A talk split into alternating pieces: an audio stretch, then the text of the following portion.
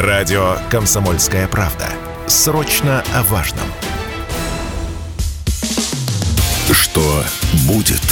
Честный взгляд на 17 февраля. За происходящим наблюдают Игорь Виттель и Иван Панкин. Иван Панкин, Игорь Виттель. Здравствуйте, друзья. Здравствуйте, друзья. Я напоминаю в очередной раз, что на нашем канале «Радио Комсомольская правда» в YouTube идет прямая видеотрансляция. Сегодняшний эфир называется «Южная Осетия Абхазия нужны в составе России, действительно нужны». Войдут или нет, сейчас обсудим. Лайки, дизлайки на ваше усмотрение ставьте, пожалуйста. Чат работает, там пишите комментарии, вопросы в середине и конце этого часа, в середине следующего. В перерывах будем отвечать на ваши вопросы. Ну и комментарии, жалобы, предложения гостей, темы тоже предлагайте. Здравствуйте. Да, начинаем. Итак, в лучших домах Телеграма начали обсуждать совершенно внезапно о том, что Южная Осетия и Абхазия могут стать частью России. Ну, что скажешь по этому ну, поводу? Я, во-первых, Давай, да, да, надо, надо, наверное, рассказать, что все это приурочено к 22 23-24 числу. И плюс к тому, что совершенно внезапно, опять-таки, собирается Совет Федерации и Госдума на совместное... После выступления Путина. 21-го на... выступления Путина, 22-го. Не совместное, у них просто два заседания, по-моему. Не на общее, да? Ну, вот я вчера мы с тобой пытались понять, там сказано, соберутся и Госдума, и Совет Федерации. Ну, может, по отдельности, но соберутся. Да, Госдума будет принимать Абхазию в состав России, Совет Федерации, Южной Осетии. С Южной Осетией все проще, так нечестно. Нет, я на самом деле, я, конечно, категорически против того, что у нас там в нашем заголовке нет вопросительного знака, потому что я лично испытываю очень сильные сомнения при всей моей симпатии к Южной Осетии и меньше симпатии к Абхазии. Не очень понятно, зачем. Что есть, именно, зачем? Ну вот зачем бы они нам? Нет, ну смотри, давай по порядку. Во-первых, и так э, деньги на содержание Южной Осетии Абхазии мы Безусловно. отправляем. Ну. Безусловно. Нет, ну на, на, про Южную Осетию скажу с уверенностью, про Абхазию знаю. Без немножко... уверенности ты скажешь, Нет, да, ну, догадываюсь, что да. Догадываешься, да. Да, но при этом скажем так, что Южная Осетия настроена по отношению к России крайне комплементарно. Еще бы, после 2008 года. А вот. А те, кто бывал в Абхазии, знают, что отношение к русским, в общем, совсем неоднозначное не, не, не всегда. При любом удобном случае могут и гадость какую-нибудь сделать. А, ни в коем случае не хочу обидеть Абхазию. Ну вот, вопрос-то зачем? А, смотри, с точки зрения, а, как мы любим говорить, защиты прав от обстрелов, от а, атаки со стороны, допустим, Грузии, а в настоящий момент, по-моему, это остро не, стоили, не стоит. И, в общем-то, на территории Абхазии проживают совсем не русские граждане, да, которых, как, как на Донбассе, мы защищаем. Причем, впрочем, мы всех защищали вне зависимости от национальности. Но Абхазии сейчас никто не угрожает. А в знаменитой абхазско-грузинской войне 90-х годов там, в общем, вообще непонятно, кто на ком стоял и куда чего. А отношения с Грузией у нас сейчас Грузия одна из немногих стран, которая придерживается, если э, ну, не поддерживает Россию, но поддерживается достаточно серьезного нейтралитет. Не то, чтобы как-то мы были сильно расстроены, если бы наши отношения с Грузией испортились, но тем не менее. Что касается Южной Осетии, то, в общем, мы и так ее защитим в случае, не дай бог чего. А то, что денег даем, ну, слушай, э, тут вопрос геополитически, наверное, нужны ли нам эти территории. Гуманитарного вопроса я там не вижу пока. Нужны, не нужны, это действительно пусть президент решает вместе Нет, ну, со слушай, своими приближенными. Я не вижу, пока, может, ты мне объяснишь неразумному, зачем? Вот объясни. Ты, наверное, я, лучше знаешь. Я думаю, что в силу того, что деньги-то мы выделяем, этот вопрос можно поставить. Соседи для меня э, вообще непонятно, почему до сих пор нет. Особенно это после 2008 безусловно. года. Безусловно. Плюс ты забыл, что и недавно мы обсуждали, ходили разговоры про открытие второго фронта через Грузию. Помнишь этот момент? Конечно. А помню. кто нам даст гарантию, что действительно, хотя наши спикеры, мы с тобой вроде тогда пришли к выводу, что это маловероятно сейчас. Сейчас открытие маловероятно. Дорогой, открытие второго фронта с помощью кого? С помощью грузинских войск? В том числе или через Грузию, например. Ну, через Грузию я еще готов обсудить э, относительно серьезно. А то, что при себя представляют грузинские войска, мы видели в 2008 году. Ты знаешь, не надо недооценивать нынешние грузинские войска ни в коем случае. Не, не... Они на месте не стояли. Мы не также недооценивали украинские войска. Не надо этого делать. По-моему, с Грузией этого не произошло. Понимаешь, э, я в силу некоторых личных обстоятельств достаточно много времени проводил в своей жизни в Грузии и люблю очень Грузию, но про грузинские войска ничего хорошего сказать не могу. Ну, кстати, совершенно Это напрасно. очень, кстати, Грузия очень интересный пример, как, понимаешь, скакали тогда наши либеральные деятели. Помнишь, книжка была такая, почему у них получилось? А я приехал в какой-то момент в Грузию через три дня после того, как Мишико дали пинка. Хотя не хочу о нем сейчас плохо говорить, человек болен, и, в общем, тяжелом Вообще по барабану, что он там болен, ну, нет, помрет завтра. По-человечески мне его сейчас жалко, какая-то очень такая... Совершенно не жалко, ну, абсолютно. Помрет ты, ты не гуманист. А... Не гуманист, человек, который развязал войну в 2008 году, ты мне предлагаешь ему что, спасибо за это сказать? Нет, я тебе не предлагаю Может, за это сказать спасибо. Съездить ну, в Грузию в палату же, как мы с тобой за Турцию спорим. Ты, ты считаешь, что спасать не надо, я считаю, что мы спасаем мирных жителей, а не тех, кто не враги России. Так, ну да ладно. Хорошо, значит, э, поправь меня, если я не прав. Значит, по поводу Грузии, это, конечно, интереснейший пример э, того, как вроде люди сделали нужные реформы, а потом это все рухнуло не на прежний уровень, а гораздо ниже. Но, слава богу, от Миши остались там какие-то дороги и э, чуть-чуть отстроенный Батуми. Давай, короче, по порядку. Итак, Южная Осетия, давно пора уже ее включить в состав России. Я думаю, там уже, по-моему, стучались, инициировали даже референдум. Да, мы, же... мы не дали ему провести, насколько я понял. Ну, там поменялось просто руководство республики. Вот зря неожиданно. поменяли, может быть, даже мы в каком-то смысле. Нет, После того, как, как они нет. эту инициативу-то проявили, мы поменяли. А зря, я думаю, что давно пора включить. Я, кстати, критикую наше руководство, то, что в 2006 году Приднестровье не включили. Я тоже считаю это ошибкой. И сейчас эта ошибка очевидна. Надо было включать, не надо ничего бояться. С Абхазией дело другое, потому что Абхазия... надо было. Абхазия, а вот Приднестровье надо, а Южную Осетию не надо. Я Классно. не говорю, что не надо, я вопросы задаю. Задавать вопросы, это не значит говорить не надо. Так нет, давай Про Южную Осетию Слушай, я нас... скорее да, про Абхазию скорее нет. Давай без скорее, да или нет. Южная Осетия надо? Думаю, что да. Вот. Абхазия, понятно, что это вообще на самом деле мертвый номер, я бы так это назвал. Они сами э, в силу того, что от а денег наших отказываться не будут, но при этом говорят какой-то, про какой-то суверенитет свой, который имеет э, какую-то огромную историю суверенитета, правда, не понял, какую. Там говорили про, ты, про тысячелетний суверенитет. Ты слышал что-нибудь об этом? Про суверенитет такой страны, как Абхазия. Слышал? 30-летний суверенитет, может быть, это я еще готов понять. Я э, в знак уважения к Фазилию Искандеру не буду ничего плохого про Абхазию говорить. Ну да, только вот из уважения а... к нему. А зачем, кстати, как ты считаешь, президент Абхазии приезжал накануне в Москву, встречался с Путиным? Ну, я думаю, что такой вопрос просто обсуждается. А может быть, действительно всерьез обсуждается там. Может, нет, слушай, я не, не готов сейчас какие-нибудь это выдадим случайно военные тайны. Что, Если может, мы их не знаем, как мы можем их выдать? Ну, предположим, а выяснится, что это правда. Э, что данные что разведки какие-нибудь... Нет, ну что действительно через территорию Грузии, Абхазия нам для этого нужна. А, не знаю, может, может быть такой вариант. Я не, я не присутствовал на встрече, могу только предполагать. Короче. Вот зачем Лукашенко сегодня приедет и встречается с Путиным, я с большей уверенностью могу сказать. Этот момент мы тоже обсудим, но по Абхазии подытожим так, что там народ, мне кажется, будет категорически против, хотя я не знаю почему, мне не понятно. То есть деньги наши, то есть денежки конечно, давайте, да, конечно. денежки давайте, но мы Конечно. Против. Это да, была мы, всю мы жизнь, суверенно... например, позиция прекрасной страны Грузии в Советском Союзе, Республики Грузии. Денег давайте, а во всем остальном мы против. И, кстати, давали. И, кстати, давали. Я тебе, Вань, хочу другую вещь сказать. Вот, понимаешь, мы сейчас напринимаем Южную Осетию, Абхазию, Приднестровье. Так. А пройдет сто лет, мы услышим про проклятую Россию, которая колонизировала эти свободолюбивые народы. Подожди, Приднестровье сами стучатся уже давно. Вот сейчас стучатся. Также, ну, слушай, Грузия в свое время, Елизаветинский трактат, мы их спасли от Турции? Спасли. Сколько лет прошло, они рассказывают, что мы, сволочи, их поработили. Георгиевский трактат. Георгиевский, да, прости, пожалуйста. Да, да. Подожди, Елизав... такой... Елизаветинский был, по-моему, трактат. Нет, это было позже. Но сейчас я... Ну, неважно сейчас, да, да, потом посмотрим. Я мог действительно ошибиться. Я тебе к чему говорю, да? Мы их вроде как освобождаем, а потом выяснилось, что мы их поработили. Деньги давай, знаешь, как я всегда и а говорю... мы их ведь от Ирана, от персов и Конечно, спасали, конечно, так. конечно. Мы всех спасали за Кавказе от иранов, от, от, от, от турков и персов, а в результате получается, что мы как бы злодеи такие, мы их лишили свободы. То есть э, а с Крымом та же история потом будет?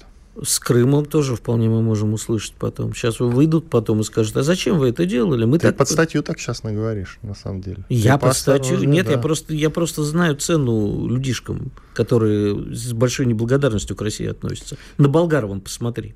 Георгиевский трактат 1783 год. А договор, Елизаветинский? договор о покровительстве Верховной власти Российской империи. Ну, Елизаветинский тоже там недалеко где-то был. Ну, или я что-то... Был, путаю. да, наверняка. Ну, какая разница? Дело не в этом, дело в принципе. И сейчас мы действительно, Абхазия говорит, конечно, мы войдем, дайте нам денег.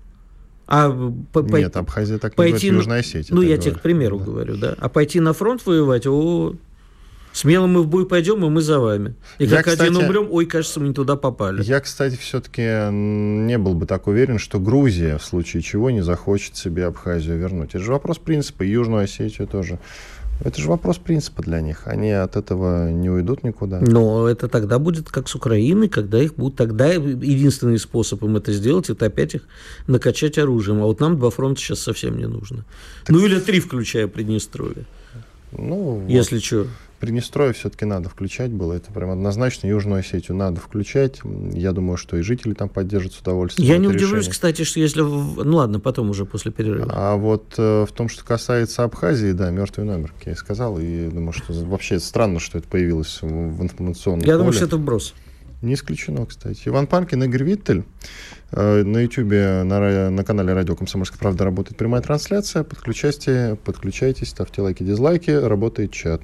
Ходим на перерыв. Спорткп.ру О спорте, как о жизни. Что будет? Честный взгляд на 17 февраля. За происходящим наблюдают Игорь Виттель и Иван Панкин. Иван Панкин, Игорь Виттель. Мы продолжаем. Небольшая поправка, что да, Екатерина II, при Екатерине II был Георгиевский трактат заключен. Действительно, год я назвал, 1783. А, случайно Виттель оговорился, Елизаветинский сказал. Да, извините. Ничего страшного. Да, я услышал, что Екатерина но потом мы в перерыве поняли, что случайно сказали Елизаветинский. Так, ну мы продолжаем. К нам подключается Владимир Грубник, автор телеграм-канала «Призрак Новороссии». В прошлом хирург. Если посмотреть, вот телеграм-канал «Призрак Новороссии», там в описании стоит кандидат медицинских наук и еще уточнение «диверсант-подпольщик». Здравствуйте, Владимир. Здравствуйте. А вы, вы реально какую-то диверсионную работу проводите? Ну, просто ну, интересно. Если верить моему уголовному делу на 20 томах, э, сделанному СБУ, то с 14 по э, октябрь 2015 года, да, я проводил подпольно-диверсионную работу, за что потом и сидел 4,2 года на ПЖ, ну, то есть на пожизненном заключении. Вот. Это детали моей биографии всего лишь. А сейчас я занимаюсь несколько иными вещами. Но, в принципе, как с 2014 года я продолжаю воевать просто разными способами. Только и всего. Все понятно. Гуманитаркой сейчас занимаетесь, правильно понимаю? Нет, я занимаюсь э, снабжением армии настолько, насколько могу. Гуманитаркой это называть неправильно. Гуманитаркой называют те, кто помогают детям, котикам, гражданскому населению. Мы гражданским населением стараемся не работать, только с военным. Расскажите, пожалуйста, что конкретно делаете, если, конечно, не военная тайна, вот все, что можно рассказать. Да расскажите. никакой тайны нет, если вы ну, читали мой канал, там регулярно публикуются отчеты, что купили, кому передали, в каких количествах, каким подразделениям, для каких целей и так далее. А все, включая, начиная от э, квадрокоптеров, э, зипа к ним, радиосвязи, э, цифровой, маскировочных сетей по проекту «Народная сеть», автомобильного транспорта, в том числе вторичного рынка, который в рамках проекта «Автовальгала» мы загоняем для подразделений ВСРФ, потому что э, катастрофическая нехватка адекватного автомобильного транспорта в подразделениях, ката катастрофическая нехватка маскировочных сетей, связи. эти проблемы мы стараемся закрывать настолько, насколько возможно. Вот. Все отчеты, так сказать, вся работа, она видна непосредственно на канале. Кто хочет, может зайти, посмотреть, почитать, это не проблема. Там, ну, зачем мне растекаться мыслью по древу, если там можно все это увидеть, посмотреть, почитать, все. Призрак Новороссии, да, друзья, вы спокойно можете подписаться на этот телеграм-канал. И все-таки не все любят читать, многие любят слушать. Поэтому давайте еще немножко поподробнее разберем такой момент, как нехватка автомобилей. А с чем связана нехватка автомобилей? Министерство обороны не выделяет автомобили? Хороший вопрос. Ну, я не буду здесь комментировать Минобороны, у меня нету каких-то доступов там и так далее. Я, так сказать, снимаю а, скажем так, снимаю обратную связь по а, конечным, так сказать, потребителям, ну, потребителям неправильно назвать. То есть вот есть подразделения, у них есть определенные проблемы. Вот. Почему они вызваны, чем они вызваны, непонятно. То есть вот если люди для того, чтобы делать какие-то логистические моменты, используют, например, КАМАЗы, Уралы и просят хоть какой-то автомобильный транспорт для какого-то короткого плеча, Э, для того, чтобы выполнять разведывательные мероприятия, ну, той же арт-разведки, для того, чтобы летать, для того, чтобы обустроить себе какую-то условно кустарно сделанную командно-штабную машину, и они все это просят у волонтеров, ну, не знаю.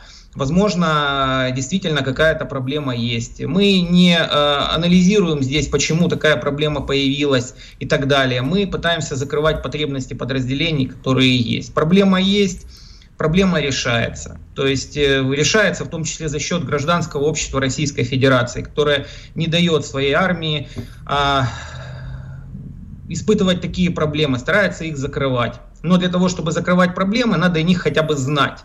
А для того, чтобы о них знать, надо о них говорить.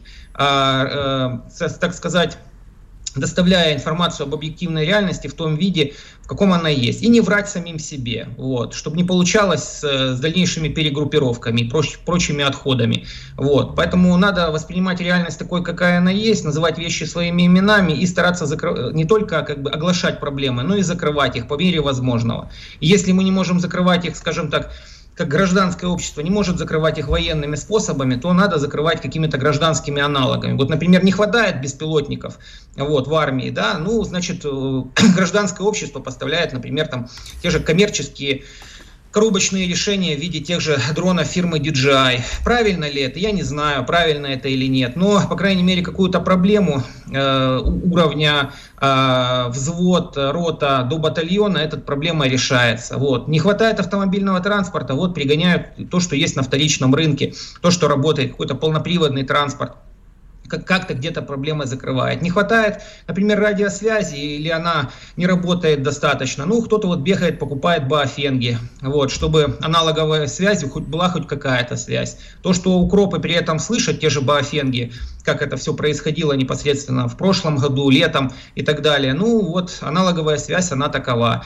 Мы же стараемся, например, ну, по крайней мере, подходить и закрывать какие-то вопросы теми самыми коммерческими решениями, условно говоря, да, закупать э, цифровую связь и передавать их подразделения для того, чтобы они налаживали себе систему хотя бы в DMR стандарте. Ну, вот как-то так.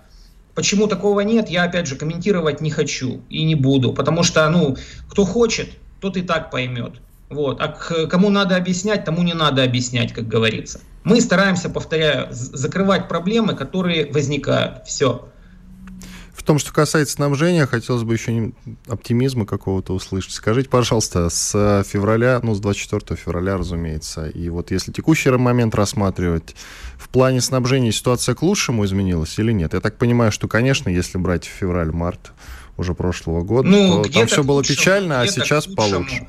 Э, надо просто понимать, что если в феврале, э, марте, апреле, мае месяце нам писали, вот, например, э, что вы дискредитируете армию, вы там пишете, что в армии там чего-то не хватает, вы дискредитируете армию, вы мошенники вообще, как такое можно говорить, в армии все есть. Это писали хорошие, добрые люди, которые говорили, что вот ну, вот такая ситуация, не может такого быть. Мы в итоге вынуждены были даже писать, что мы не, помогаем ВСРФ, хотя ВСРФ мы помогали с самого начала. Мы помогали народной милиции, потому что, ну, для, скажем так, континентальных россиян, условно говоря, да, то есть э, бойцы народной милиции это все-таки какое-то ополчение, ну, в их понимании, в их восприятии было, и мы за счет этого, скажем так, эту проблему вот так вот оглашали, хотя помощи подразделениям Росгвардии и ВСРФ было с самого начала. Проблема-то заключается в том, что а, ну, если о проблемах не говорить, то их как бы нет. Вот. Если кто-то хочет оптимизма, ну, читайте там, не знаю, там, смотрите какого-нибудь там Подоляку, читайте каких-то военкоров, которые, которые 8 лет лили теплую водичку людям в уши. Вот. А потом мы столкнулись с тем, чем столкнулись. А потом мы столкнулись с врагом, который готовился к войне все 8 лет. А те люди, которые били об этом в набат, вот, а их никто не слушал. Ну вот теперь разгребаем, так сказать, большой кровью те проблемы, которые были созданы восьми годами Минских соглашений. Ну что ж, ну разгребем, значит, так или иначе. Э, где-то что-то изменяется к лучшему, где-то все остается так, как было.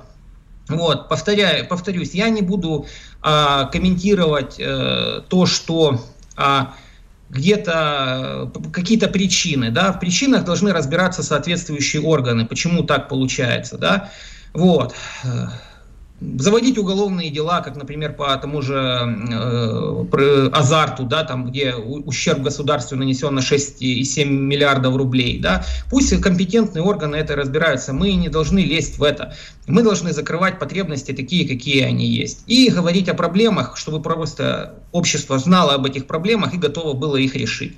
Война это будет долгой, кровавой, вот, поэтому мы должны готовиться в ней побеждать. Потому что если мы в этой войне не победим, нас сотрут. Вот. Это надо просто понимать и быть готовыми идти до конца. Все.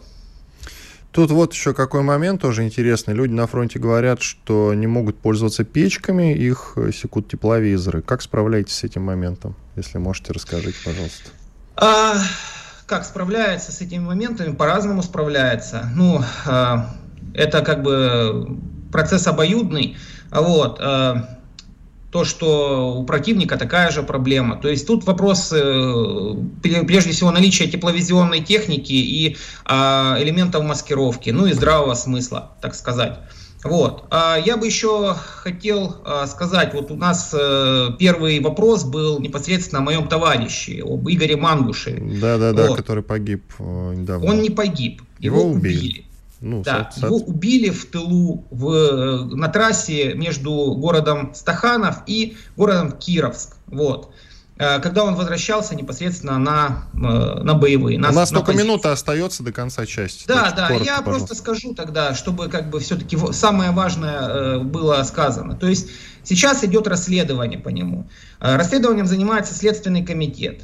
Все козыри есть на руках у Следственного комитета, все козыри есть на руках у следствия. Мы категорически не комментируем это расследование, но э, в принципе все уже как бы компетентные органы знают, да, там обстоятельства дела, обстоятельства этого убийства. Я бы хотел сказать самое главное, что как бы я ни относился к Игорю, он был моим другом, он был моим боевым братом, он был прекрасным человеком и так далее. Но если даже просто отложить это все в сторону, надо сказать следующее. В тылу убит, фактически казнен. 10 секунд вооруженных сил Российской Федерации. Это вызов государству. И так как государство ответит на этот вызов, ну... Уходим на перерыв. Радио «Комсомольская правда». Срочно о важном. Что будет? Честный взгляд на 17 февраля. За происходящим наблюдают Игорь Виттель и Иван Панкин. Иван Панкин и Игорь Виттель. На канале радио «Комсомольская правда» ночной так. Идет прямая видеотрансляция, друзья. Называется наш сегодняшний эфир «Южная Осетия и Абхазия нужны в составе России?» Без знака вопроса. Хотя, конечно, мы не отрицаем, что это пока что все под вопросом. Сейчас будем в том числе это обсуждать э, с экспертом Андреем Суздальцевым, политологом, экспертом по постсоветскому пространству. Андрей Иванович, мы вас звали поговорить про Беларусь, но так как вчера вот возникли новые инфоповоды, нельзя не заметить, согласитесь, и этот момент тоже. Вообще, как смотрите на эти разговоры все по поводу Южной Осетии и Абхазии? Плохо смотрю. Почему? Обычно вспоминают и Южной Осетии, когда какие-то проблемы возникают у нас. Или в отношении, допустим, тоже Белоруссии. Потому что долгое время была такая идея, ходила о том, чтобы Абхазия и Южная Осетия вошли в состав союзного государства. В общем-то, это такая наивность такая определенная, потому что понятно, что Лукашенко никому к союзному государству не подпустит. В это, это, его, это его, что называется, поле. В общем-то, поэтому, если мы вспоминаем о Абхазии Южной Осетии, значит, какие-то проблемы у нас есть, какая-то дезориентация. Знаете, как-то мы не видим конкретно какой-то темы, которой живет наш политический класс. И внешней политики какие-то проблемы. И мы вспоминаем про эти две вот э, закавказские маленькие республики. Вы думаете, это э, сделано для того, чтобы как-то сейчас отвлечь э, народ от каких-то проблем и сказать, вот смотрите, мы начинаем расти, не только четыре республики э, Донбасса, а вот еще у нас теперь все в нашу единую семью? Ну, не без этого, потому что это приятно любому, сказать, гражданину услышать, что страна его перерастает. Любому? И, и, конечно. Mm-hmm. В общем, э, даже тем, кто, сказать, имеет некоторую свою отдельную позицию, но все, когда, знаете, к нам обращаются люди, хотят вступить в состав нашей страны, это приятно. Э, ну, единственная из этих республик, которая постоянно как-то артикулирует желание вступить э, в федерацию, субъектом федерации – это, конечно, Южная Осетия. Там эта тема политическая. Она использовалась в качестве референдумов, там главной темы избрания нового главы республики. А вот в Абхазии по Конституции даже такие разговоры запрещены. Абхазия никуда вступать не собирается. Скажите, пожалуйста, сегодня встречается Путин с Лукашенко. А происходит это на фоне достаточно тревожных событий и погибших двух белорусских пограничников, и постоянных заявлений уже Лукашенко о том, что Беларусь ни в какую войну вступать не собирается, но до тех пор, пока хоть что-то не произойдет на территории Беларуси. И а, на фоне этого Байден едет в Польшу, явно будет наускивать Польшу, не исключено, что он против Беларуси. А? а? Нет, нет.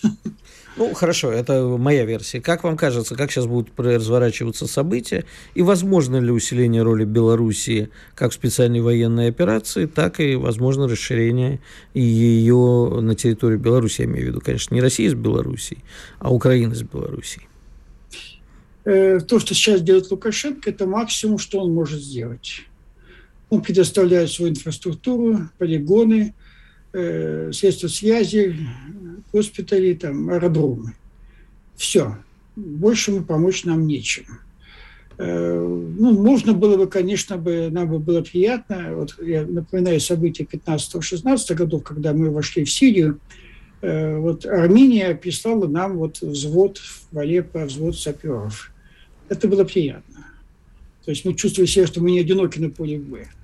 В данном случае, конечно, было бы неплохо, если белорусы послали хотя бы там медицинскую службу, там тех же заперов, каких-то связистов, ну, то есть хоть как-то почувствовать себя, что мы в какой-то коалиции находимся. Но они это не сделают. Так что э, говорить о какой-то там вот э, вторжении белорусской армии, начало там, подключения белорусской армии к нашей спецоперации, это, это обман. А почему вы исключаете вариант провокации против Белоруссии? Ну, залетит пара украинских ракет а, по ближайшим белорусским селам. Вы знаете, 2 июля прошлого года Александр Григорьевич Лукашенко заявил, что ПВО Беларуси отбили ракетную атаку Украины – не, не, было, не показано ни одного обломка. Э, ну вот э, была история ракеты, которая вроде как залетела, С-300 залетела вроде на территории Беларуси с стороны Бреста.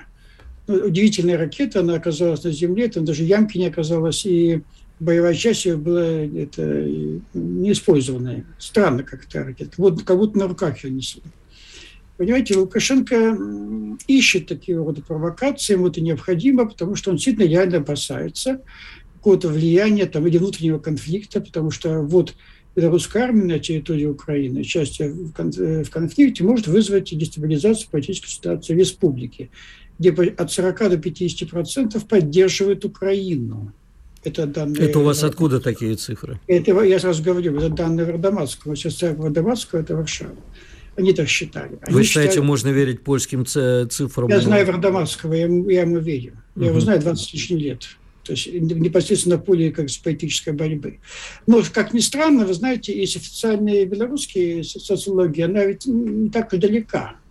Там действительно есть неприятие Но оно связано, как они правильно это связывают, с тем, что Беларусь очень развит такой пацифизм, неприятие любой войны.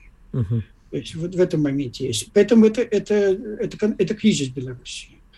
В общем, Лукашенко это прекрасно понимает. Ему так там нелегко после 2020 года. Рейтинг у него невысокий, 25-30%. Растет, но и растет и иммиграция, почти миллионная с маленькой страны. Народ просто разбегается.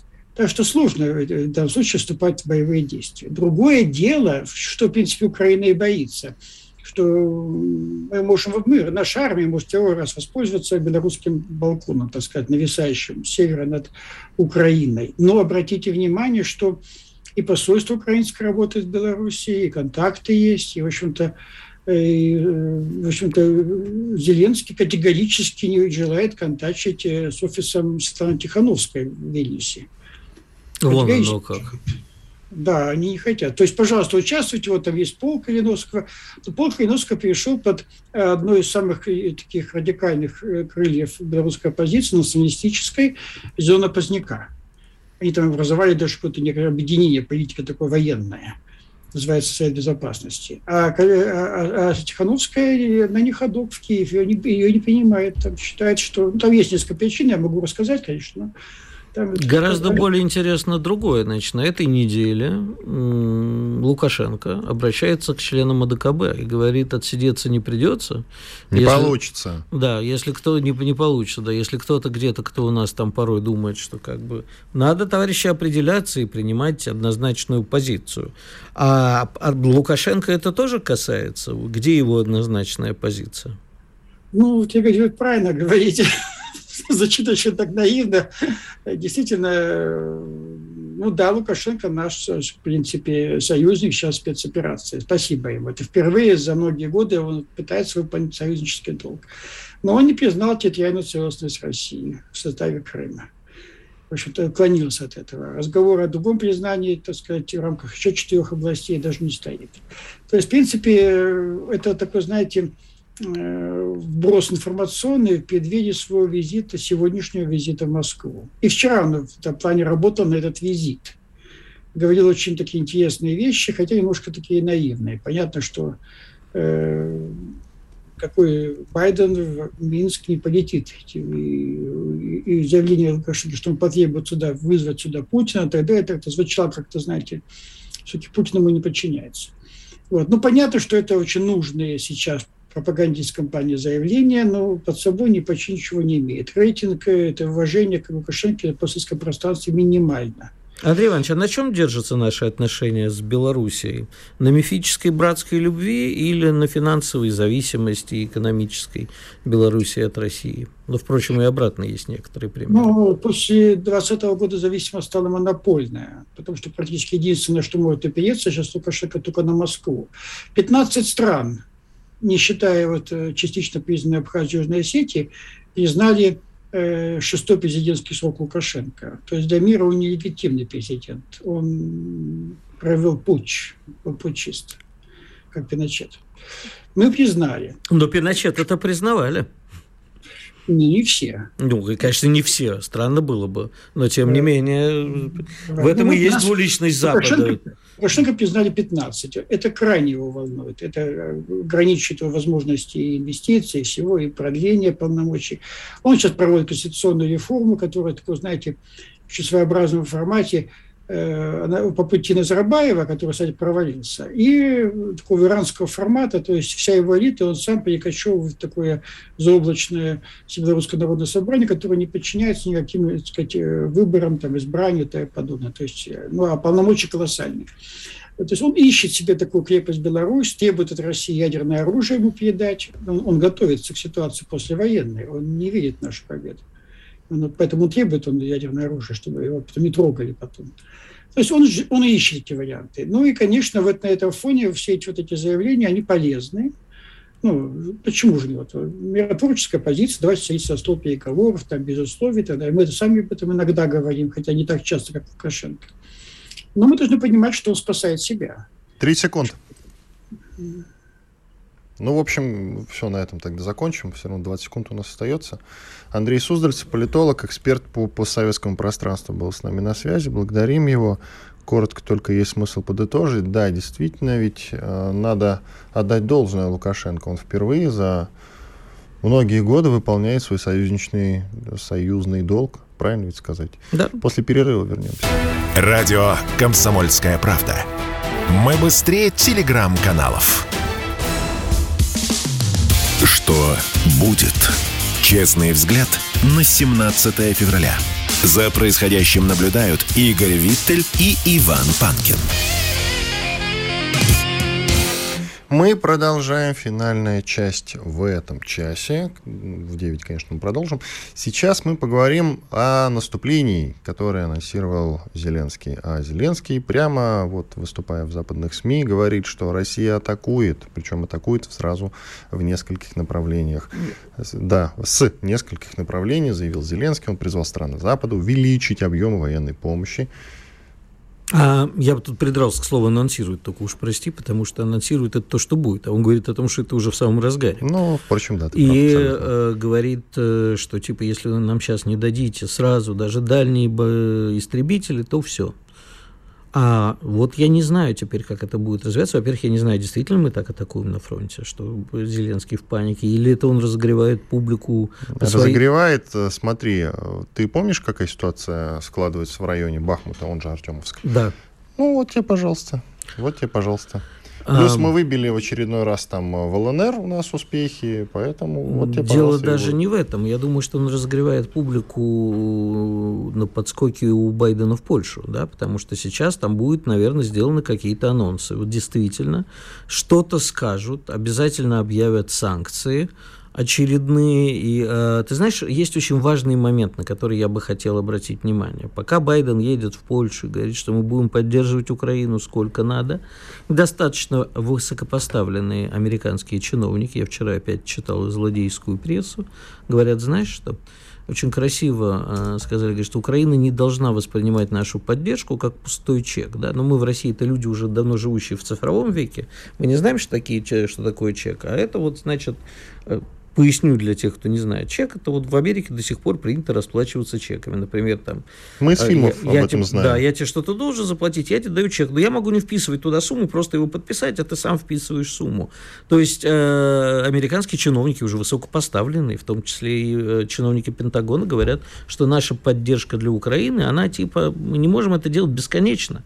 И мы не хотим это делать бесконечно, потому что в стране растет, э, и европейские, кстати, чиновники говорят то же самое, потому что оппозиция везде. Как оппозиция в ЮАР не дает ЮАР полноценно сотрудничать с Россией, точно так же э, оппозиция в э, странах Европы и Америки уже э, давит на власти с тем, чтобы, как бы, ребят, все хорошо, конечно. И, безусловно, в преддверии выборов карта против демократов будет разыграна.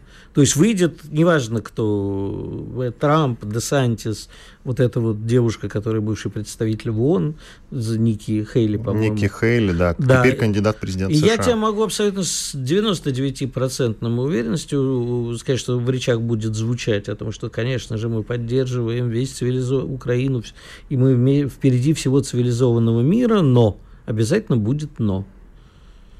Ты знаешь, какие СМИ, я вот задумался накануне, какие СМИ чаще всего предоставляют трибуну Зеленскому? Подумай, вот назови страну.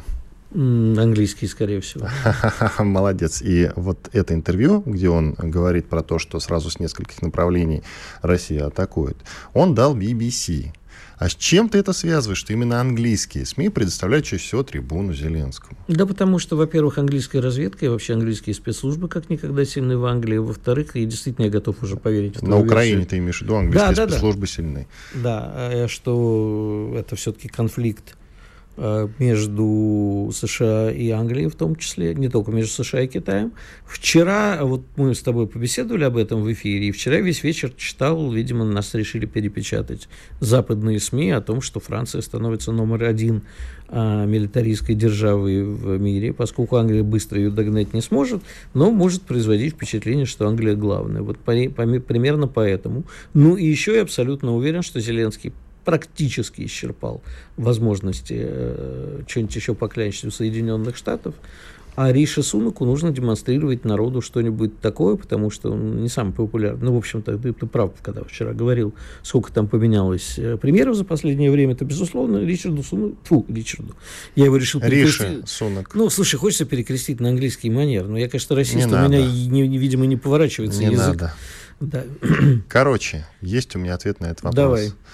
А, действительно, Великобритания помогает а, скажем так, оказывает информационную поддержку, потому что у них денег на военную нет. А Риша Сунак обещал эти деньги на военную поддержку давать. Но произошел внутренний такой договорняк кулуарный, что, мол, слушайте, ну вот нет оружия. Нет нет оружия, полно проблем, нас с экономикой э, проблемы, но мы дадим вот вам поддержку информационную. Я думаю, тут немножко сложнее, это действительно, наверное, так, но только он общается не напрямую с Зеленским. Ну, конечно, не с Риши Сунаком, да, по телефону это так произошло, конечно, нет, но есть же какие-то Просто консультанты пиаром Зеленского информационной поддержки занимаются американские агентства, медийные пиар-агентства, и они ведут переговоры с английской прессой и так нет, далее. Нет, я думаю, что Англия и Великобритания, США и Великобритания это все-таки два разных тапка в данном случае. Они Возможно, свою игру ведут, потому что у Великобритании и США все-таки не согласен, по части, не буду. по части э, Украины, я думаю, что разные интересы и какого-то общего договорника тут быть, э, на мой взгляд, на мой скромный взгляд, не может. Еще одна тема, которая прямо вот напрашивается к обсуждению, это, конечно, решение Владимира Колокольцева, главы нашего МВД, снять с должности Игоря Дудника из-за его формального подхода к рассмотрению заявлений граждан. Русскоязычный латвийский писатель и блогер Сергей Васильев был вынужден покинуть Латвию, рассказывая, из-за уголовного преследования за активную поддержку Донбасса. Он обратился в столичное управление с просьбой о временном убежище в России. Проверка показала, что заявление писателя было рассмотрено без учета наличия угрозы его жизни и других обстоятельств. Я... То, что называется формальным подходом. Это тот редкий случай, когда я просто стоя бурно аплодирую господину Колокольцеву. А если бы это не получило бы широкой информационной да. поддержки? Да, это, это, да, естественно, слушай, это вот тот самый случай, когда журналисты раздули, и мы должны это а, всячески обращать внимание на такое, на судьбу вообще, то, что происходит с русскоязычными в Латвии, в том числе и с сотрудниками вообще российских Вообще при СМИ. Ну, Латвия просто даже здесь впереди планеты всей. На, на, ты знаешь, Украина троезубец, эти троебалты, вот это вот самый острый троебалтский зубец, потому что отношение э, спецслужб Латвии вообще к, к любым несогласным, оно абсолютно фашистское. Вот гестапо по сравнению с ними были гуманистами. Так вот, э, значит, Васильеву необоснованно отказали в предоставлении убежища. Он э, рассказал кому-то, кто-то рассказал всем нам, и, в общем, дело раздуто, дошло до Владимира Колокольцева, и он решил, что это нехорошо. Но Тут надо учитывать, что дело-то это политическое, не то, чтобы сейчас направо-налево всех начнут увольнять, и не то, что вы спокойно можете там куда-то пожаловаться, дело возьмут в разработку, и кого надо уволят только потому, что тот, значит, сотрудник формально подходит к исполнению своих обязанностей. И этот формализм в исполнении этих самых своих обязанностей, он в МВД, но в некотор... частности, будет продолжаться. Давайте будем говорить друг конечно, другу правду. Конечно же, но только некоторое время новый сотрудник будет, э, ну, не только же его уволили, уволили еще... Двух началь... полковников уволили, да. Да, э, Татьяну Дмитриеву, насколько я помню, уволили. А, да, значит... да, да. Ну вот она, смотри, вот э, Татьяна Дмитриева, это глава отдела по вопросам беженцев и полковник полиции, действительно и зам главы управления по вопросам миграции МВД по Москве, полковник Игорь Дудник. Да, вот они, двое, два героических сотрудника МВД. Значит, Теперь уже не очень героических. Сейчас первое время действительно будут делать вид и внимательно как бы изображать, чтобы от начальства опять не прилетело по шапке. А потом, ну, это как бы задача журналистов, блогеров, общественности. У нас, к сожалению, нет общества как такового. Оно очень слабо. Гражданского ты имеешь Да, но оно начинает зарождаться. СВО сделал, э, подстегнуло наше общество к самоорганизации. Действительно, оно стало появляться, гражданское общество. Но нужно внимательно гражданам всегда обращать внимание на попытки привового, даже не беспредела, в данном случае не беспредела, а равнодушия. А как ты видишь э, работу этого самого гражданского общества, если у него нет э, какого-то общего центра? А, Стихи... все, граждан... понимаешь, все сводится к стихийности. Значит, у гражданского общества не должно быть никакого центра. Должно быть много центров, где люди э, объединяются вокруг каких-то проблем, э, больных точек общества и так далее, и начинают сами решать. Вот как выступавший у нас сегодня Грубник. То есть не, не хватает э, чего-то в армии, значит, берет с гражданского общества. Ну, это просто, знаешь, такой инициативник, как говорят в разведке. Так они и есть инициативники. Вот такие инициативники должны э, приходить к нам с тобой, к другим журналистам, которых волнует эта проблема, и говорить, вот вы знаете, выехали люди там из Украины, которые бежали от э, режима Зеленского, а мы им тут не даем э, беженство не, просто по какой-то надуманной причине, и люди вынуждены обратно ехать на Украину, например, и попадать в, в руки СБУ. И это мы должны с тобой поднимать эту тему так, чтобы нас слышали.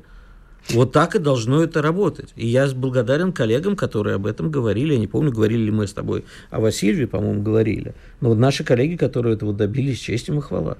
Слушай, но ведь э, можно же проще поступить простота заключается, давай вспомним в том, давай вспомним господина Затулина, депутат Госдумы, его законопроект, так и не состоявшийся, о репатриации.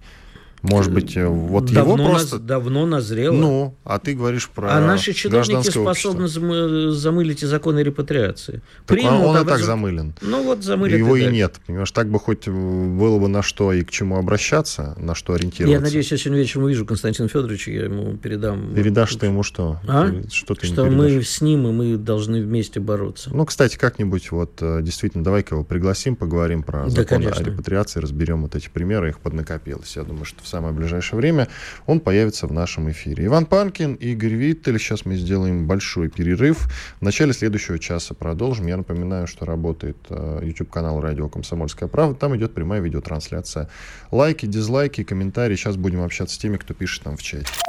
Чтобы получать еще больше информации и эксклюзивных материалов, присоединяйтесь к радио «Комсомольская правда» в соцсетях – в отечественных социальных сетях. Смотрите новые выпуски на Рутьюбе, читайте телеграм-канал, добавляйтесь в друзья ВКонтакте, подписывайтесь, смотрите и слушайте. Радио «Комсомольская правда». Самая оперативная и проверенная информация в эфире и соцсетях.